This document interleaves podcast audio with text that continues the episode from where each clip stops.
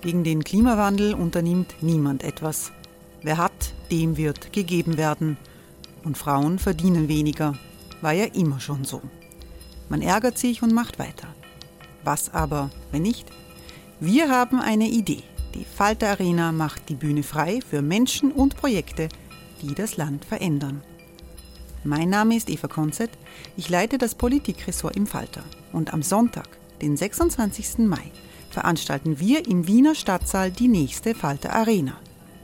Mit dabei unter anderem der ehemalige Politiker und Neosänger Matthias Strolz, Theresa Imre von Markter, Sonja Jöchtel von Love Politics oder Kari Ochsner von Ochsner Wärmepumpen. Machen statt jammern. Wir schauen uns an, wie das funktionieren kann. Kommen auch Sie vorbei. Alle Informationen und Tickets finden Sie unter falter.at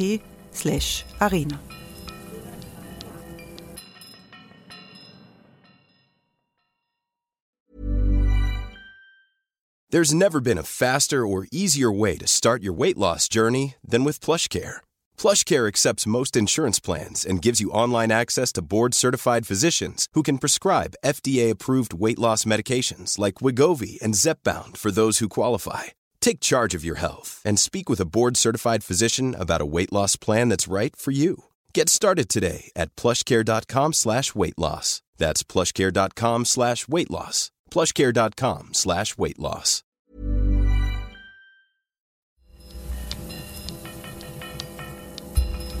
Falter Radio, der Podcast mit Raimund Löw. Sehr herzlich willkommen, meine Damen und Herren, im Falter. Die SPÖ ist in Aufruhr nach den Wahlniederlagen in der Steiermark und zuvor bei den Nationalratswahlen. Nicht nur in Österreich, in halb Europa stürzen die sozialdemokratischen Parteien ab. Was das bedeutet für unsere Gesellschaften, wenn die wichtigste Partei der demokratischen Linken in so großen Schwierigkeiten ist, das ist ein breit diskutiertes Thema. Wir befinden uns hier im Redaktionszimmer der Wiener Wochenzeitung Falter. Da werden diese äh, Fragen heiß diskutiert, mit und ohne äh, Mikrofon. Äh, und ich freue mich sehr, dass jetzt zu unserer Sendung Gerhard Zeiler gekommen ist. Hallo. Hallo. Gerhard Zeiler war Mitarbeiter mehrerer sozialdemokratischer Bundeskanzler, war ORF Generalintendant, ist dann als Manager nach Deutschland gekommen, ist jetzt, hat jetzt einen Job in New York als Vermarktungschef eines der größten Medienkonzerne der Welt, Time Warner. Was tut man da als Vermarktungschef? Naja, man muss das Geld eintreiben. Und zwar sowohl Werbegeld als auch das Geld von den Satellitenkabel-Telefongesellschaften weltweit. Um welche äh, Dimensionen handelt es sich da? Es ist mehr als das ähm, jährliche Budget der Stadt Wien, wenn ich richtig informiert bin. Und das bin. ist 15 Milliarden. Also keine Kleinigkeit. Äh, Gerhard Seiler hat in den letzten Jahren überlegt, in die Politik einzusteigen. Das äh, ist bekannt. Es gab eine Phase, in der er gerne SPÖ-Chef geworden wäre. Dazu ist es nicht gekommen. Er hat jetzt ein Buch geschrieben, Leidenschaftlich Rot. Das ist ein Titel, den hätten manche in ihrer Studentenzeit oder in der Jugendzeit wahrscheinlich gewählt. Für ein äh, politisches Buch äh, von einem Top-Manager ist das ein bisschen ungewöhnlich und das wird der Ausgangspunkt für unsere Diskussion sein.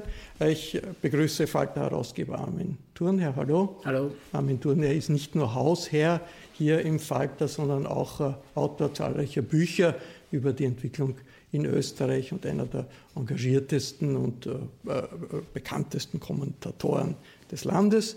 Ich freue mich, dass Barbara Todt von der Falter-Redaktion ist. Hallo, Barbara Todt schreibt ebenfalls viele Bücher, zuletzt ein Buch über das Wahljahr 2019 als Co-Autorin. Da kommt auch der Gerhard Zeiler vor, obwohl er ja da überhaupt kein aktiver Politiker war. Wie ja, das? er kommt vor als quasi Schreckensvision der ÖVP. Die ÖVP hat sich ähm, offenbar Sorgen gemacht, dass Herr Zeiler in den Wahlkampf quer einsteigen könnte, statt Frau Rendi Wagner, und hat sich für diesen Fall auch vorbereitet. Also man hätte sie als ähm, Gegner in der Wahlauseinandersetzung sehr ernst genommen. Und wir äh, wollen die Auseinandersetzung mit diesem Buch und diesen Thesen jetzt auch sehr ernst nehmen. Dazu gekommen ist Michael Fleischhacker. Hallo. Michael Fleischhacker war Chefredakteur in der Presse, in anderen Medien in Österreich. Er ist meinungsstarker Moderator im TV-Sender Servus TV und Herausgeber des Magazins Addendum. Gerhard Zeiler, diese Situation in der SPÖ jetzt nach den Wahlen. Da hat, das ist schon an sich schwierig für jede äh, Partei. Jetzt hat man den Eindruck, es überbieten sich die Verantwortlichen in katastrophistischen Analysen. Der ähm, Landeshauptmann von Kärnten sagt, er will eine Revolution, nicht im Land, sondern in der Partei. Der Parteichef von Niederösterreich äh, sagt, die Partei ist nicht nur nicht regierungsfähig, sondern nicht einmal oppositionsfähig. Machen die Funktionäre da äh, es der, der Partei noch viel schlimmer als die Situation, in der sie sich tatsächlich befindet, es erforderlich machen würde?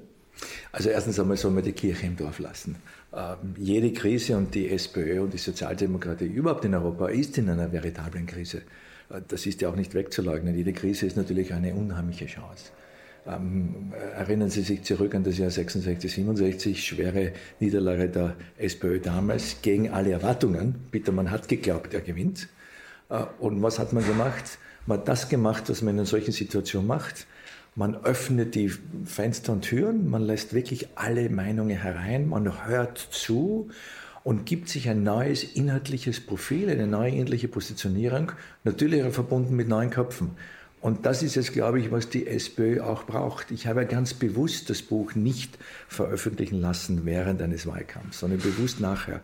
Aber jetzt ist die Situation, wo ich schon daran glaube, weil es auch nicht so aussieht, dass die SPÖ überhaupt in Gefahr oder in die Chance gerät, Regierungspartei zu werden, diese breite inhaltliche Diskussion zu führen. Und da gibt es mehrere äh, Tendenzen. Da gibt es die einen, die sagen, ähm, wir müssen so machen wie Jeremy Corbyn.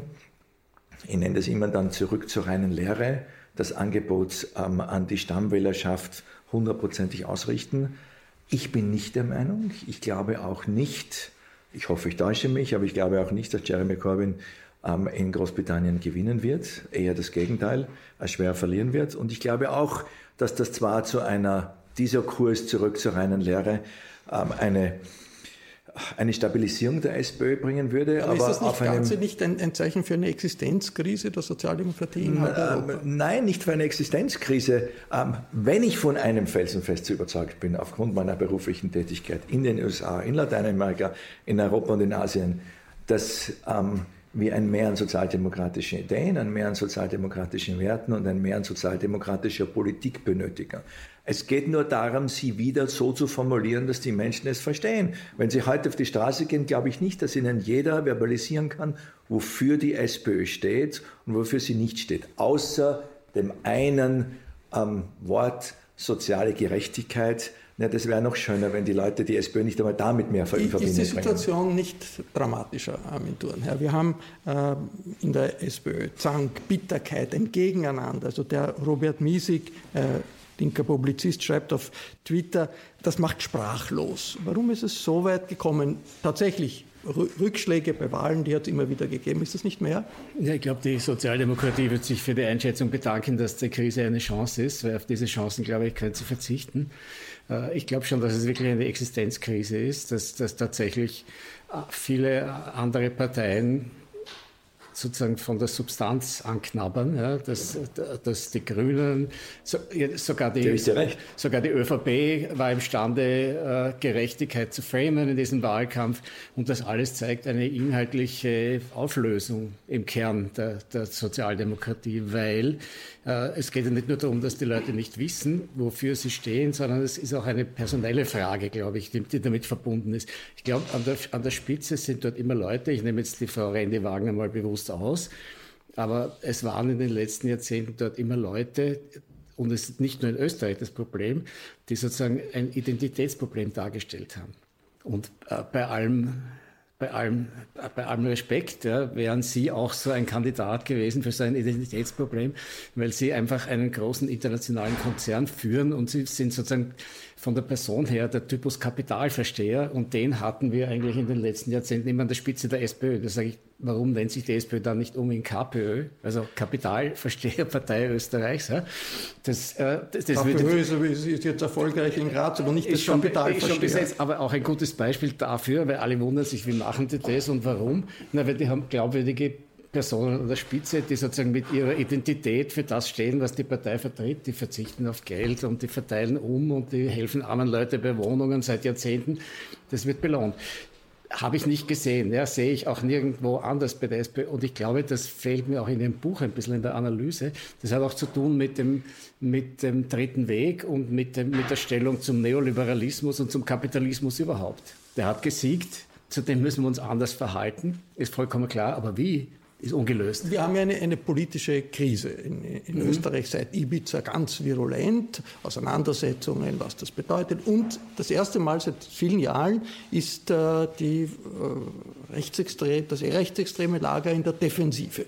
Die FPÖ zerlegt Jetzt zerlegt die SPÖ in ähnlicher Weise. Und ist, ist das eine Situation, in der die Grünen eigentlich die Rolle übernehmen, ja, nicht, nicht nur in Österreich, zum Beispiel auch in Deutschland, die traditionell die SPÖ innehatte, als Kern einer progressiven, eines progressiven Lagers, Barbara Todd? Na, die Gefahr besteht. Ich meine, wir haben es ja bei den Wahlen gesehen, bei den Wählerstromanalysen, dass eben die SPÖ viele Wähler quasi an die Grünen verloren hat. Ähm, ich bin aber anderer Meinung als mein Chef und Herausgeber. Gott sei Dank, ich auch. ähm, weil ich sehe das Problem weniger, ich sehe das Problem weniger ähm, quasi an, den Führungs-, an der Führungsfigur. Also ich, wenn man mit deutschen Kolleginnen spricht, äh, auf der Journalistenseite wie auch quasi in der SPD, die würden sich alle zehn Finger abschlecken, wenn sie so jemanden wie Frau Rendi Wagner ja, Die habe ich ja ausdrücklich hätten. ausgenommen. Genau. Aber was, wo ich das Problem sehe, ist einfach in einer wahnsinnigen Unprofessionalität innerhalb äh, der, der Partei, was das Marketing, was ähm, also jetzt auch gar nicht so sehr im Inhaltlichen, sondern wirklich in der Art und Weise, wie man Politik macht, wie man es vermittelt,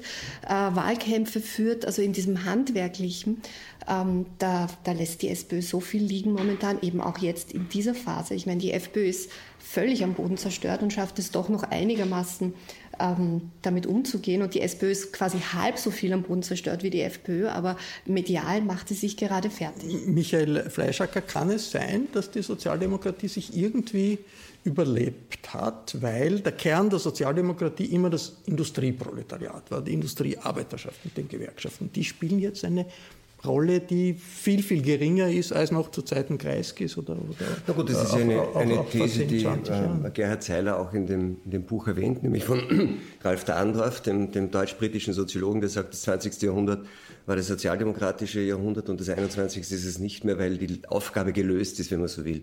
Die Sozialdemokratie leidet unter sowas wie der Melancholie der Erfüllung. Sie hat ihre Aufgabe erfüllt. Und das äh, teilen sie nicht. Ähm, ich glaube, dass da relativ viel dran ist, vor allem wenn man sieht, dass das ja nicht nur ein Problem der Sozialdemokratie ist, sondern diese Fluidität, die sozusagen in die Ideologie reingekommen ist. Ich finde das sehr schön, was Sie sagen, ähm, auch in dem Buch, also Sie teilen diese These nicht. Sie wollen nicht sagen, zurück zur reinen Lehre mit Jeremy Corbyn, sondern ähm, es müsste sowas wie eine, eine forcierte Reform der Sozialmarktwirtschaft sein. Also Sie sagen auch nicht, wie vielleicht Thurnherr am Ende sagen würde, man muss den Kapitalismus, obwohl er oder gerade weil er gesiegt hat, überwinden, sondern man muss ihn so quasi einhegen, äh, wenn, wenn, man so will. Thurnherr sagt dann schon und, selber, was er sagen und, will. Ähm, und, und, sie, und, was ich am, am interessantesten finde und was, glaube ich, auch diese These am ersten stützt, ist, dass sie letztendlich auch in ihrem Buch sagen, eigentlich ähm, hat es am, besten, am richtigsten gemacht, im sozialdemokratischen Sinn Angela Merkel. Nicht? Das Problem, das jetzt die Sozialdemokraten in Österreich diskutieren, diskutieren eigentlich alle Parteien überall und die CDU, CSU hat es ganz stark diskutiert in Deutschland während der letzten äh, zehn Jahre der Merkel-Kanzlerschaft, dass also innerhalb der CDU auch die Leute, die ein schärferes ideologisches Profil wollen, sich sehr darüber beklagt haben, dass Angela Merkel die CDU sozialdemokratisiert hat. Und sie hat das getan, weil sie, wenn man so will, mit den Wählern mitgewandert ist und nicht gesagt hat, das ist mein Programm, wie kriege ich die Wähler, sondern wo sind die Wähler und wie passe ich das Programm dran an, dass ich sozusagen quasi die Mitte äh, sozusagen quasi flexibel halte, weil Wahlen werden immer in der Mitte gewonnen und nicht durch ein schärferes Profil. Hat sie gemacht. Also eigentlich ist die perfekte Sozialdemokratin des letzten Jahrzehnts, Angela Merkel. Und in Deutschland, die SPD, würde sich wahrscheinlich alle zehn Finger abstecken, wenn sie bei über 20 Prozent wäre Zwei, zwei Punkte. Eine ähm, Replik an den, an den Armin Thurner und eine an den Herrn Fleischacker. Ähm, Armin, ähm, was du beschrieben hast, ist, dass ein Parteivorsitzender oder eine Parteivorsitzende nur in Schutt und Asche äh, mit, mit Arbeitergewand an der Spitze stehen kann. Du vergisst aber, dass Bruno Kreisky aus dem großbürgerlichen Lager gekommen ist. Du vergisst auch, dass die erfolgreichste Kanzlerschaft ähm, nach äh, Bruno Kreisky, der ja, über den du ein Buch geschrieben hast, nämlich Franz Wanitzky. Und dem Franz Wanitzky kann man viel vorwerfen, aber dass er jemals nicht top gekleidet und seine Karriere kennst du auch, aufgetreten ist. Das ist nicht der Punkt. Der Punkt ist genau, wo ich noch einmal zurückgehen möchte. Ralf Dahndorf, ich halte das für falsch. Das ist doch paradox. Schauen wir uns doch an, was in der Welt derzeit passiert. Wir erleben die am längsten andauernde Boomphase der globalen Wirtschaft seit dem Zweiten Weltkrieg. Die erleben wir gerade. Zehn Jahre lang. Das hat es vorher nach dem Zweiten Weltkrieg nicht gegeben. Da hat es dazwischen immer Rezessionen gegeben. Und trotzdem wird die Anzahl der Menschen, die an diesem Boom nicht teilhaben, äh, von Jahr zu Jahr größer. Das heißt, die Ungleichheit ähm, nimmt in einem Ausmaß zu, wie wir es eigentlich seit dem Zweiten Weltkrieg nicht erlebt haben in den letzten 10, 20 Jahren. Einen Punkt noch. Das hat ja auch politische Konsequenzen. Populismus, ähm, Trump, Brexit, alles, was wir erleben. Wir erleben Unruhen in Ländern, die uns bis vor kurzem als, als Vorbild an wirtschaftlicher Prosperität wie Chile dargestellt wurden. Und ich zitiere immer nur gerne den Martin Wolf, ähm, den Kolumnisten der Financial Times, wahrlich kein linkes Blatt, wie wir alle wissen, der sagt, wenn wir nicht aufpassen, ich sage es in deutschen Worten, mit meinen Worten übersetzt, wenn wir nicht aufpassen und diese Ungleichheit, diese Ausweitung der Ungleichheit stoppen, dann werden wir irgendwann einmal auch die Demokratie in Frage Es bestreitet ja niemand, dass äh, die, deswegen gibt es, deswegen gibt ungerechter es, werden und das eine aber deswegen gibt, es, Wirkung deswegen hat. gibt es eine Aufgabe an die Sozialdemokratie, ja, das aber, meine ich. Das aber kann es heute noch äh, funktionieren, eine Partei, die sowohl Arbeiterschaft, die zurzeit zur Hälfte migrantisch ist, umfasst, als auch liberale Inte Intellektuelle. Das ist doch wie zu Zeiten aber selbstverständlich. Das ist doch andere Zeit diese, heute. Diese, diese, aus meiner Sicht diese unsinnige, dann bin ich schon fertig, diese unsinnige Trennung zwischen Flächenbezirken und Bobo-Bezirken. Ja?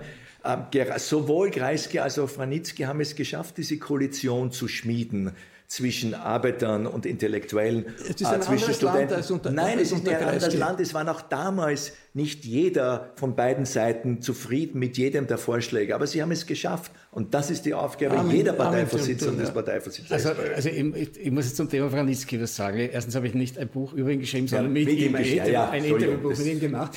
Und zweitens, hat natürlich Wranitzky auch ein hohes Maß an persönlicher Glaubwürdigkeit aufgrund seiner Biografie besessen und so weiter. Und, und Kreisky hatte das auch. Ja, Kreisky hatte dazu noch das Glück oder das Pech. Seine Biografie? Ja, habe ich gelesen, im Buch steht es drin. Zumindest die Kurz, diese Kurzform kenne ich. Ja. Was ich aber sagen will, ist, es gab schon bei Warnitzki einen gewissen Knacks, weil dem, dem fehlte sozusagen die Glaubwürdigkeit der politischen Biografie von Kreisky mit Bürgerkrieg konnte er nicht. Er hatte die Ungnade der späten Geburt und er kam auch aus dem Bankwesen und das, und das hat damals schon dieses Wort gegeben vom Nadelstreif Sozialisten, das man auf Kreisky nie angewendet hat, obwohl Kreisky gerne im Nadelstreif gegangen ist, wie wir wissen. Ne? Nein, was ich nur sagen will, ist, aber trotzdem war Wawrinski persönlich auch glaubwürdig und hat, hat auch da gewirkt, auch als Waldheim-Aufhalter und so hat er einige glückliche Umstände noch gehabt. Aber da war trotzdem ein kleiner Bruch drin, würde ich sagen so ein, das, was ich ein Kapitalversteherbruch nennen würde, aber der wird ja viel schärfer sichtbar bei Typen wie Corbyn oder Bernie Sanders oder so, die im Übrigen auch äh, diese gesellschaftliche Segmentierung ja überwinden. Die haben Zulauf von Jungen, von Grünen, von allem möglichen. Haben noch keine Wahlen gewonnen. Nein, aber Corbyn ja. hatte sofort eine Verdreifachung des Mitgliederstandes, nur weil dieser mürrische alte Hinterbänkler, dessen Europapolitik ich für fatal halte, persönlich glaubwürdig war. Ja? Amen, Sie hatten, Amen, Sie hatten eine, eine Verdreifachung, weil der alte Parteichef gesagt hat, um drei Pfund kannst du dich anmelden und die ganzen Troskisten, die früher ausgeschlossen wurden, sind reingegangen. Ja, das so ist naja, Troskisten hat es in Großbritannien genügend. Die Momentum-Bewegung. Immerhin in der Löwenstraße wären es froh. Ne? Also, es ist sehr interessant, wie Sie über Personen reden, weil eine, eine Grundfrage, die auch in Ihrem Buch anklingt, ist ja, und Sie sagen das gleich zu Beginn, es ist kein Bewerbungsschreiben, es geht nicht um Pamela Rendi-Wagner, die kann das eh ähm, sondern es geht ja um eine klarere inhaltliche Profilierung äh, und um ein klares Angebot der Sozialdemokratie, also eigentlich um ideologische Fragen und ihre praktische Anwendung. Ähm, aber immer, wenn man dann ins Detail kommt, und das sehe ich auch in Ihrem Buch so, dann kommt man drauf, dass eigentlich, wenn das jetzt nicht irgendwie eine, ein, ein, ein so quasi eine Radikalisierung zurück mit Corbyn oder, oder sonst was ist, dass es eigentlich so ein Common Sense, No-Nonsense-Programm ist, wo eben mehr oder weniger jeder vernünftige Pragmatiker mit kann und es am Ende eben doch wieder darauf ankommt, ob eine Person dazu in der Lage ist, diese ganz unterschiedlichen, sehr, also Vertreter sehr segmentierter Gesellschaftsschichten, und das war übrigens zu Kreiskis und Wranitzkis Zeiten eben nicht so. Es war die, die Gesellschaft, also unterschiedliche Milieus waren deutlich homogener, als sie heute sind. Das ist viel fragmentierte Gesellschaft. Das heißt, es ist wahrscheinlich heute noch wichtiger, dass eine Person dazu in der Lage ist, diese ganz unterschiedlichen Aspekte von Programmatik, die man haben kann und die immer breit sein wird, weil es einfach so viele ist, Milieus diese, und so viele Inhalte gibt, zu verbinden. Und das ist so komisch. Man sagt dann immer, man möchte ja nur irgendwie äh, natürlich nicht an der Vorsitzenden kratzen. Letztendlich, glaube ich, ist das sogar auch die, ist das einfach nicht wahr. Es geht um die Person. Diese, Alles andere diese, ist diese Differenzierung der Gesellschaft, die bedeutet doch, dass die Arbeiterschaft, traditionelle Arbeiterschaft, kulturell äh, geschrumpft ist, real geschrumpft ist, zur Hälfte aus Leuten besteht, die äh, sich überlegen, FPÖ zu wählen, aus der anderen Hälfte aus äh, Migranten besteht. Und man hat weit weg sozusagen die liberale, ähm, liberalen Intellektuellen oder, oder Mittelschicht in, in den Städten. Ist das nicht eine Situation, die dazu führt, dass sich auch das progressive Lager auffächern muss, wo es halt dann die Grünen gibt und vielleicht eine viel, viel kleinere sozialdemokratische Arbeiterpartei und Liberale. Und das alles ist dann ein progressives Lager, aber nicht mehr die S-Sozialdemokratien, wie sie das früher hatten. Ist das nicht eine grundsätzliche Änderung gegenüber früher, die jetzt auch der geschätzte Gerhard Zeiler nicht äh, realisiert und in seinem Buch nicht, nicht wirklich äh, darauf eingeht? erklären, was progressiv heißt?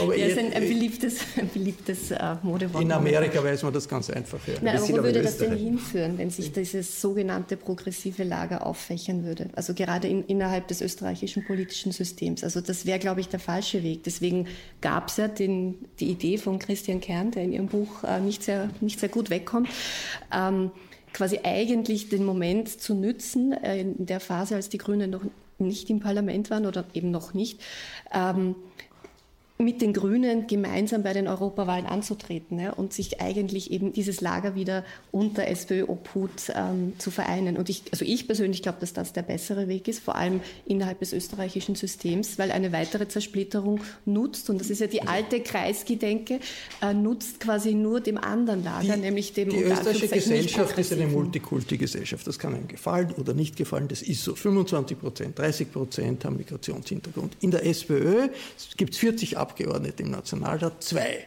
haben äh, Migrationshintergrund. Kein einziger politischer äh, Vertreter der, der, SPÖ hat einen solchen Hintergrund. Bei den Grünen ist das ganz anders. Sind die Grünen man muss, dann schon, zeitgemäß? Aber man muss schon runterschauen quasi auf die Bezirks- und Landesebenen. Also da ist oh, es wesentlich diverser, aber der Nationalrat ist natürlich kein Aushängeschild. Weil, weil so, ähm, zwei ähm, auch, auch Repliken an den Herrn Fleischacker.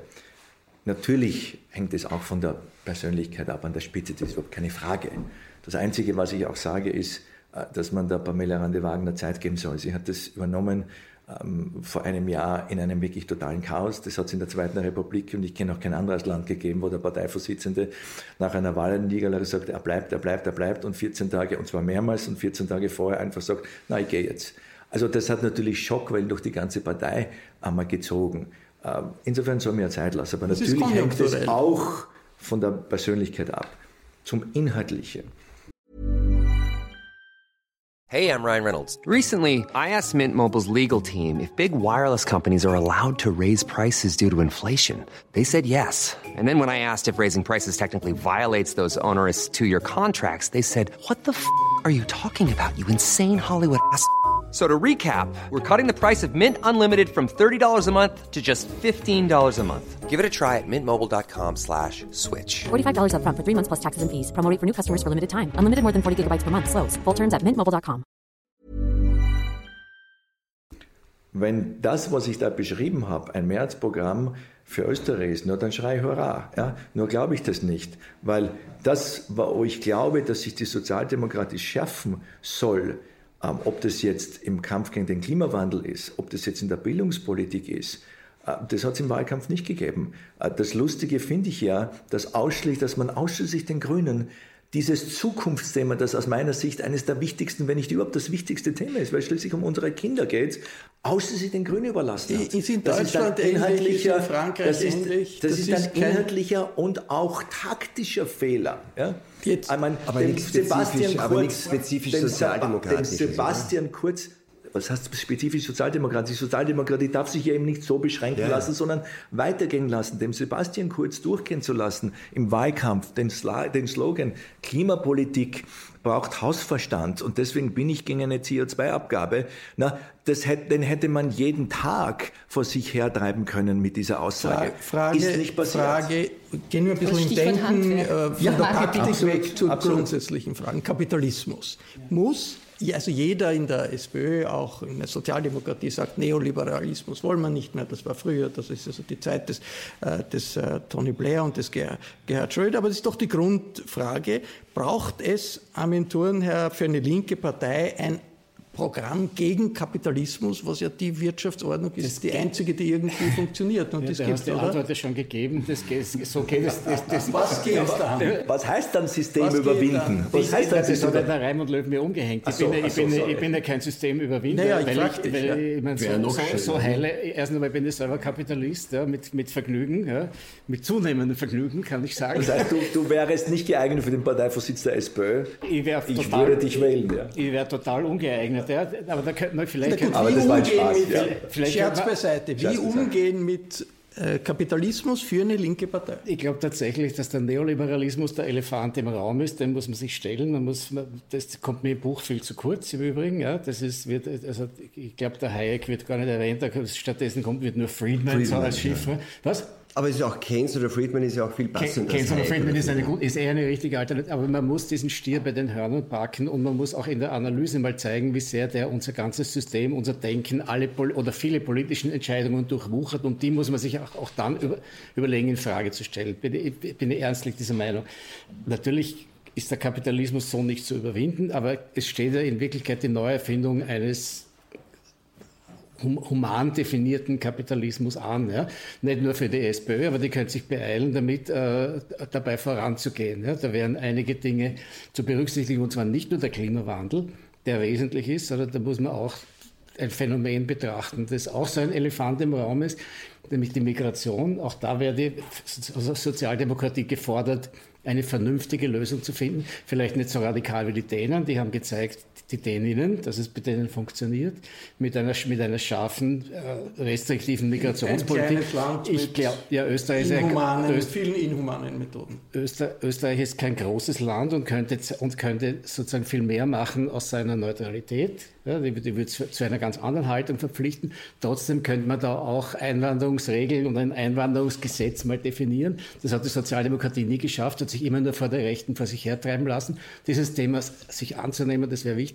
Und das dritte große Thema, das mir fehlt, ist natürlich die, die, die Weltkommunikationsordnung. Die, alle hängen mit dem Neoliberalismus zusammen. Alles gehört thematisiert, alles, alles, alles gehört auf die Agenda gesetzt und ich sehe davon nichts. Also ich, ich glaube ehrlicherweise, also in dem Gerd, Buch das meiste angesprochen mhm. ist, ich habe es nur anders ähm, terminisiert. Für mich war Neoliberalismus weil ja auch jeder unter Neoliberalismus das anders versteht, die Fehler des dritten Weges. Ja?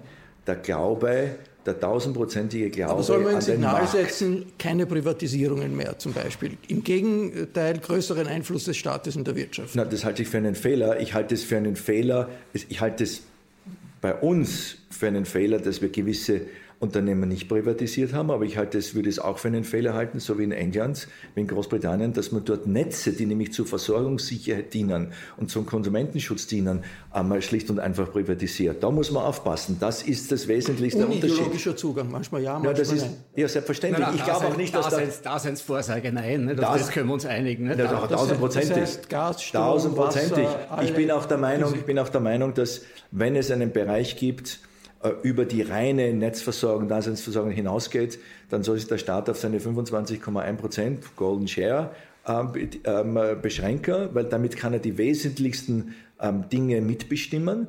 Aber die Firma wird privat geführt, weil bis dato habe ich jetzt ehrlicherweise noch nicht sehr viele Firmen äh, in staatlicher Hand gesehen, die sehr effizient und effektiv geführt sind. Aber das ist was anderes. In China gibt es ein paar Ja, also wir reden jetzt, ich, China bin ich beruflich noch nicht tätig, aber, aber da bist du besserer. Ähm, äh, du bist der bessere Experte. Nur, ähm, das ist das Thema. Zweitens, Migration, selbstverständlich. Entschuldigung, das wäre aber auch eine interessante Aufgabe, das öffentliche Eigentum sozusagen in, in, in moderner Form zu führen und zu zeigen, dass ja, es vielleicht doch ist. Ja, aber, ja, aber zweit, lass mir einen zweiten Punkt. Der zweite Punkt, wenn du sagst, ähm, Neoliberalismus, das Wesentliche für mich, und das habe ich beschrieben, ist die Dominanz der Finanzwirtschaft. Das ist das Problem. Ich bin für eine soziale Marktwirtschaft. Eine soziale Marktwirtschaft, das ist das, was, ich, was du mit anderen Worten ausgedrückt hast, müssen wir zum Teil zurückgewinnen. Ähm, in Österreich und Deutschland ist es Gott sei Dank noch nicht so verloren wie in anderen Teilen der Welt.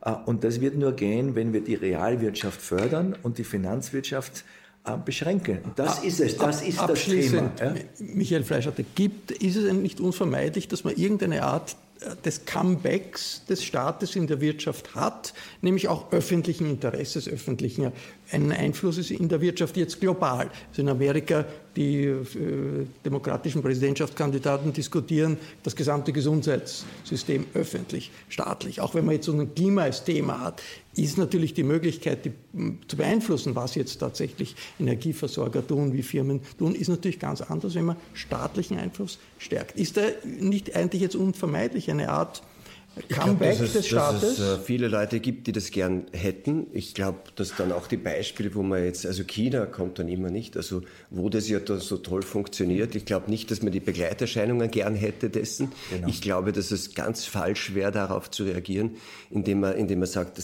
wenn der Staat stärkere Regularien setzen soll, weil gewisse Dinge, die man so gesellschaftlich für wünschenswert hält, sonst nicht passieren, dann soll es stärkere Regularien setzen das ist dort oder da. Die Aber die Idee, dass es so Eigentumsfunktionen übernimmt, da bin ich sehr beim Herrn Zeile. Ich habe es auch noch nicht gesehen, dass das besonders gut funktioniert. Und wenn Herr Turner sagt, das könnte man da jetzt ja zeigen, dass es doch funktioniert, dann halte ich nichts davon. Darf ich nur ganz kurz, weil es um das Buch geht und um die Sozialdemokratie und die Elefanten im Raum. Ich glaube, also jetzt für die österreichische Sozialdemokratie, der größte Elefant in diesem Buch heißt Werner Feimann. Mhm. Der Name kommt genau einmal vor und auch nur, weil es nicht anders ging, weil heute irgendwie zwischen Gusenbauer und Kernfeimann war. Und sonst ist da sechs acht, oder acht Jahre Schweigen. Und ich glaube, das ist der Elefant im Raum der österreichischen Sozialdemokratie, dass sie in dem ganzen Buch keine, keinen einzigen Halbsatz über diese acht Jahre verlieren. Aber es ist doch weniger zeigt, ein historisches... Das, zeigt, dass das wohl die acht Jahre sind, in denen es passiert ist, das Problem, das wir Oder jetzt in denen nichts passiert ist. Darf ich nur eine Anmerkung zum, öffentlich, zum öffentlichen Eigentum? Ich muss es sagen, weil es mir so, weil es mir so auf die Nerven geht. Das Rote Wien. Ja? Nehmen wir das Rote Wien. Ein wunderbares Beispiel für das Funktionieren öffentlichen Eigentums. Weltweit ein Vorbild in allen Lebenswertskalen Alas immer und die Nummer eins, ja, bewundert, viel zu wenig bekannt und am wenigsten bekannt innerhalb der Sozialdemokratie und innerhalb Österreichs. So. Also das, das stimmt nicht. Wien ist natürlich ähm, Gott sei Dank noch nicht nur hat eine sozialdemokratische ähm, Regierungsmannschaft, sondern Wien ist wirklich, da brauche ich ja nur in die anderen Städte Europas und Amerikas fahren, ja, ja. ein Vorbild. Ich sage immer, eigentlich sollte man allen Wienern ähm, alle Wienerinnen, alle Wiener für drei Tage in eine der anderen Großstädte schicken. Äh, sie würden um vieles ähm, zufriedener mit Wien zurückkommen. Ja, aber das ist ja keine Frage. Öffentliches Eigentum. Ja, aber deswegen sage ich trotzdem, es ist unbedingt notwendig, dass man die Stadthalle besitzt. Ja? Ich sage gar nichts, dass man das Wiener, dass man nochmal die Versorgung Wohnungen, besitzt. Verkehr, Wohnung ist ein ganz wesentliches Beispiel. Wohnung ist ein ganz wesentliches Beispiel. Äh, zwei, mit London, ne? zwei Dinge, zwei Dinge, die der Staat aus meiner Sicht hat. Da bin ich bei Herrn Fleischäcker, hundertprozentig Kontrollfunktion. Und die hat der Staat in den letzten 20 Jahren vielfach nicht ausgeführt. Beispiel Finanzkreise, Beispiel, dass in dem reichsten Land ähm, der Welt, in Amerika, in Kalifornien, ähm, die, ähm, die Stromnetze abgeschalten werden, weil man den Peak nicht messen kann, ist lächerlich. Staatliche Regularien ja, und im Bereich des Wohnbaus, das ist aber für mich Daseinsvorsorge. Es ist ja auch paradox. in allen Städten der Welt gibt es einen Bauboom. Aber dieser Bauboom findet nur, ob es in New York, Paris, London, in den besseren Gegenden statt, in den sozial Schwächeren nicht. Da ist natürlich der Staat gefragt, sozialer Wohnbau. Ganz kurz. Das ist ganz wesentlich. Das ist auch das Merkmal des roten Wiens. Ganz kurz. Deswegen sind die Mietpreise in Wien ähm, um 50 Prozent billiger als in Salzburg. Aber was, macht, das, was nutzt der SPÖ? Wien funktioniert, ist auch in, auf, in europäischen Dimensionen eine überschaubare äh, Stadt. Was nicht überschaubar ist, sind die äh, Herausforderungen, über die wir alle dauernd reden. Klima, Einfluss des Finanzkapitals, auch die internationale Situation. Jetzt, was mir unverständlich ist, Frage an, an Barbara Todt, warum, wenn es eine Diskussion über eine Neuaufstellung der Sozialdemokratie gibt, nicht an erster Stelle steht, wir müssen die Europapartei sein. Wir müssen die sein, die für einen europäischen Bundesstaat ist, als mittelfristiges Ziel, weil nicht anders die äh, Klimakrise irgendwie angegangen werden kann oder, oder die äh, Finanzströme äh, irgendwie in den Griff bekommen können. Nur ganz kurz, warum diese Scheu?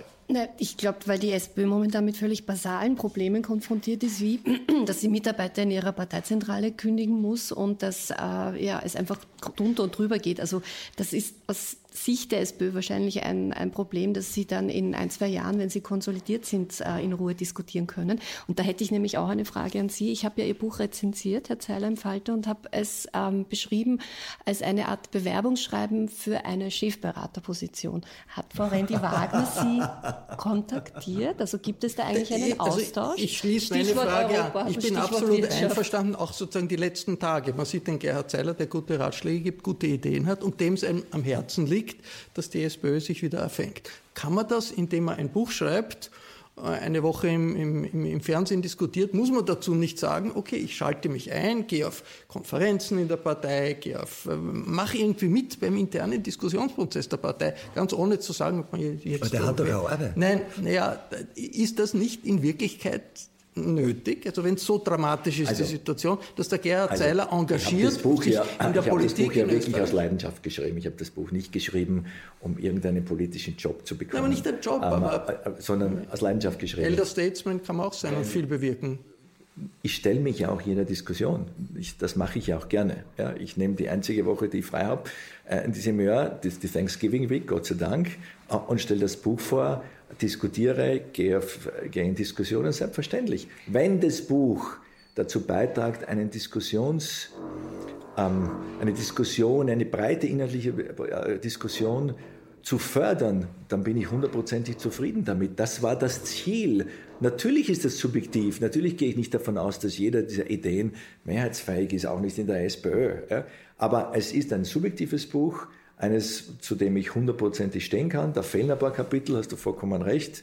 Aber irgendwann musste man auch den, den, den Verlag sagen. einen Austausch mit der Frau ich, ich, ich, habe einen Austausch mit der Frau Rendi okay. Ja. Dafür und, gab nicht vor dem Buch, nein. Und, und, dem Verkehrschaos bei Thanksgiving in den USA ist der Gerhard und Zeiler Punkt habe ich Ihnen einfach nicht geglaubt. Sie haben recht ernsthaft geschrieben, wenn Sie gewusst hätten, was der Christian Kern für einer ist, also dann wären Sie damals zur Kampfabstimmung angetreten. Dass, dass Sie das nicht gewusst haben, spricht nicht nein, das für Sie. Ich, nein, Entschuldigung, das habe ich nicht gewusst. Haben offensichtlich Aber viele das nicht haben gewusst. viele nicht gewusst. Also ja, das, das, haben viele nicht gewusst. Ähm, ist mein Fehler. Ja. Ähm, das hätte ich damals, die Situation war relativ klar. Werner Feimann ist zurückgetreten ähm, und wir hatten vorher Kontakt und wir waren uns klar, dass es ähm, wahrscheinlich einer von uns auf einen von uns zukommt. Wir haben gesagt, wir werden uns aber da auszugehen ist, dass der Werner Feimann nicht freiwillig aufgibt, wir werden uns nicht kandidieren gegenseitig.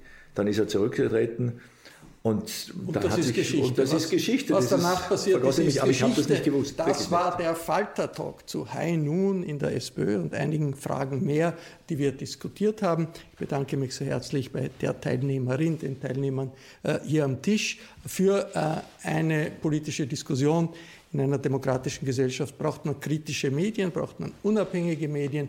Der Falter als Wiener Wochenzeitung produziert Kommentare, Analysen, deckt viele Dinge auf jede Woche. Wenn Sie ein Falter-Abo haben, bereits haben, dann empfehle ich, dass Sie jemanden finden, dem Sie ein Abo schenken wollen. Zu Weihnachten ist dazu Gelegenheit. Äh, ich bedanke mich für Ihre Aufmerksamkeit. Bis zur nächsten Folge.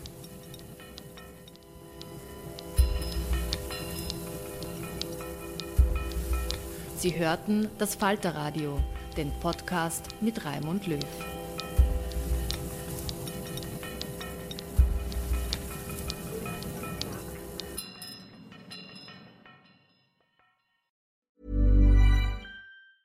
Ever catch yourself eating the same flavorless dinner three days in a row? Dreaming of something better? Well, HelloFresh is your guilt-free dream come true, baby. It's me, Kiki Palmer. Let's wake up those taste buds with hot, juicy pecan crusted chicken or garlic butter shrimp scampi. Mm. Hello Fresh. Stop dreaming of all the delicious possibilities and dig in at HelloFresh.com. Let's get this dinner party started. Even when we're on a budget, we still deserve nice things. Quince is a place to scoop up stunning high end goods for 50 to 80% less than similar brands. They have buttery soft cashmere sweaters starting at $50, luxurious Italian leather bags, and so much more. Plus, Quince only works with factories that use safe, ethical, and responsible manufacturing. Get the high-end goods you'll love without the high price tag with Quince. Go to quince.com/style for free shipping and 365-day returns.